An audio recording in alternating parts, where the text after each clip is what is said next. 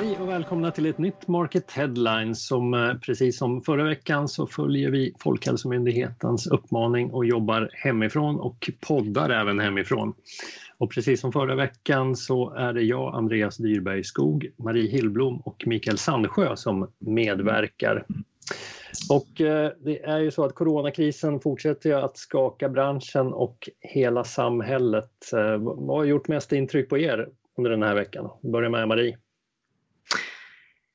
Eh, det är ju egentligen att sitta mitt i den här vågen som sköljer och som vi nu börjar se effekterna av ute i samhället. Konkurser, rekonstruktioner, eh, skarpa hjälprop på förstärkta krispaket. Eh, det är väl det. Och att sitta mitt i det här. Jag träffade en bekant eh, i ute på stan faktiskt igår som sa att det här måste väl vara den mest spännande bransch att jobba i just nu med ekonomijournalistik när det händer och, och så är det väl.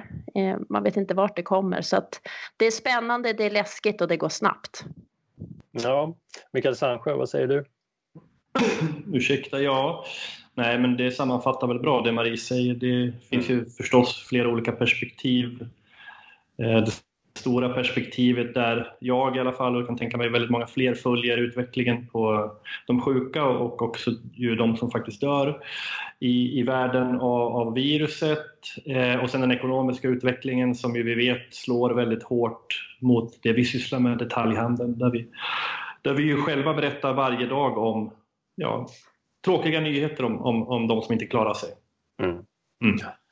Jag tycker det har, man har sett de här veckorna att den här krisen har tagit fram både det bästa och det sämsta hos folk. Eh, om det, I början så var det mycket rubriker om hamstring i butiker, folk som säljer eh, handsprit på Blocket för 500 spänn och även apotek som passar på att göra så för den delen. Men eh, den senaste veckan tycker jag det har varit mycket mer in, eh, rubriker om initiativ där både privatpersoner och eh, företag gör saker för att hjälpa till exempel riskgrupper att handla. Man har extra öppet eller gratis hemkörning. Och det är ju faktiskt fint att se mitt i allt elände för det är ju väldigt mycket elände också, även i detaljhandeln. Hittills har vi ju sett sex kedjor i, som har försatts i rekonstruktion eller i konkurs och där man anger corona som eh, en direkt orsak. Mm. Eh, och det rör sig då om det är Polarn och Pyret, Brothers Departments and Stores i rekonstruktion, det är Venue Retail Group som begärdes i konkurs men sen drogs ansökan tillbaka. Joy Flash, det är Axelssons. Mm. Alltså så här, ja. Vill du ställa en fråga där eller ska man koppla på direkt? Nej, kör på. Mm. Nej, jag tänker på det här med, med som, ju, som vi trummas i, det här med de människor som är sjuka och de som också inte klarar sig. Att, att det handlar mycket om, om riskgrupper och sådär. Den, den, kan man ju faktiskt koppla till, till detaljhandeln också, åtminstone så här i, i början. Många av de här som, eller ett par i alla fall av de här som, som inte har klarat sig, som har stora problem nu, de har väl ändå befunnit sig i viss eh, riskgrupp tidigare. Det har, mm. vi, pratat, det har vi också pratat om. Det, de har haft det tufft redan innan det här slog till. Ehm, men ju längre det går, ju fler blir inblandade för eh, det är, ju tufft att hålla ut, hålla ut när, när ingen kommer till butikerna till exempel. Mm. Men, men det finns ju kopplingar till det här med riskgrupper och så. Och, men, men för att säga någonting kort om det här, du var inne på det fina i solidariteten som vi ju ser jag, jag, jag skrev en kortis till vårt liveflöde idag om, om att amerikanska klädkedjan Ralph Lauren börjar tillverka ansiktsmasker. Vi har berättat tidigare att H&M gör det. Flera bolag som du säger, kanske främst inom dagligvarubranschen, öppnar tidigare för riskgrupper. Så det finns ju initiativ och, och idag såg jag att över 5000 eh, volontärer eh, hade anmält sig för att jobba extra på, inom sjukvården i Sverige. Så det, är, det är fint att se det, som du säger Andreas. Mm.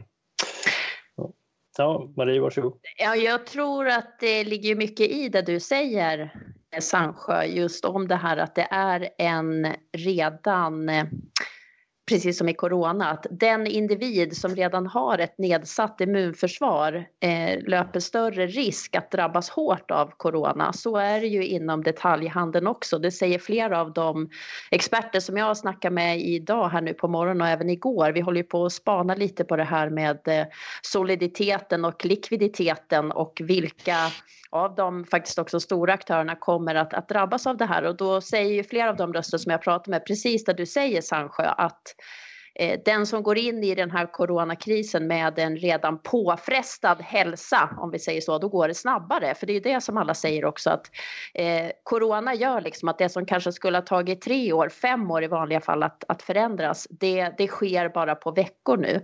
Idag så kommer det ett upprop från skobranschen där de varnar för att om två månader kan hela den svenska skobranschen vara utslagen om man inte får ett, ett krispaket. Eh, men då ska vi ju ha i åtanke också att skobranschen har varit påfrestad redan innan och det säger också, jag pratade med Peter Blomqvist eh, VD för Skorätt att ja, så är det ju. Vi har inte lyckats i den här omställningen till e-handel. E-handels och digitaliseringen har vi redan sett och nu, nu sveper den starkare.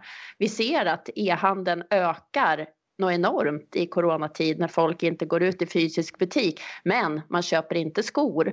Så att liksom e-handeln räddar inte alla. Vi kommer att se undergångar.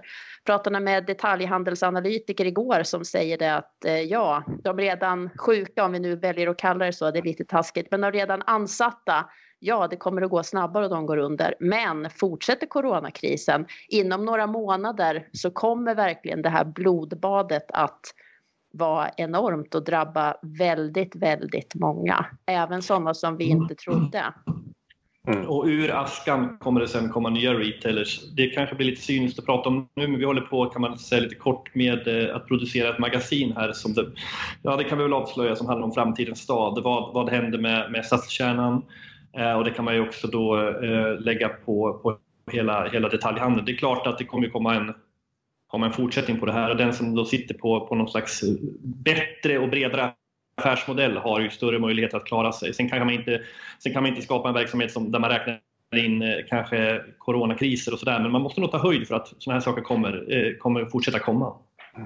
Mm. Det är ju flera av dem som vi pratar med inför magasinet, precis som du säger Sandsjö, som också trycker på det här att vi, nu hör vi ju ord nämnas igen som vi inte har hört på länge. Solidaritet och att mm. eh, hjälpas åt. Och det har ju också bubblat lite här redan innan. Vi snackar om delningsekonomi. Vi pratar mm. om kanske en framtida stadskärna med fler eh, service eh, vad heter det, servicefunktioner där jag, om nu skohandeln förändras. Det är klart att det kommer att finnas skobutiker på något sätt, men kanske i, i mindre utsträckning.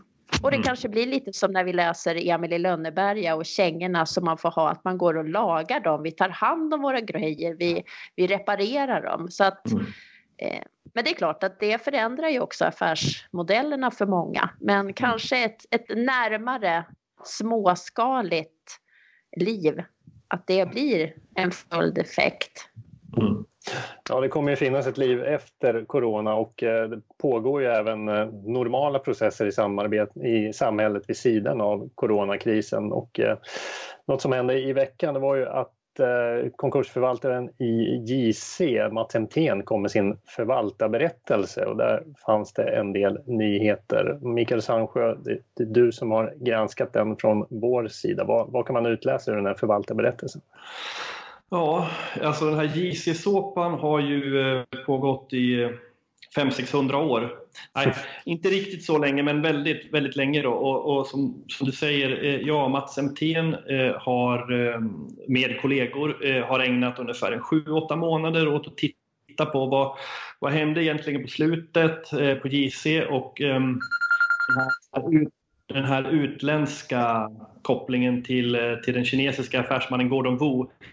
Eh, kort sammanfattat kan man säga att det, han, eh, det de tycker sig ha hittat, det här kommer prövas i, av Stockholms tingsrätt sen, men, men det de tycker sig ha hittat det är lite uppblåsta skulder. Det är eh, överpriser på jeans, alltså där, där en och samma part har, har liksom sålt, pressat upp priserna för att, eh, ja, det vore dumt av mig att liksom spekulera i varför de har gjort det här, men, men kanske man gör bäst i att läsa på market.se. Men JC-historien fortsätter och kommer landa i Stockholms tingsrätt.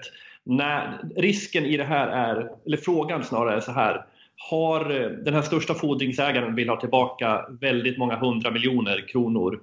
Är den summan skälig? Om den inte är det, då, då, riskerar övriga fordringsägare att förlora pengar. Alltså det vill säga att om, om den här fordran betalas ut då riskerar övriga att inte få lika mycket betalt som de kanske borde ha fått. Men det ska utredas av tingsrätten. Ja, Sagan om JC får ett nytt kapitel och får se var det här slutar. Och eh, med det så avslutar vi Market Headlines för den här veckan. Ta hand om er. Tack för att ni har lyssnat. Tack och hej.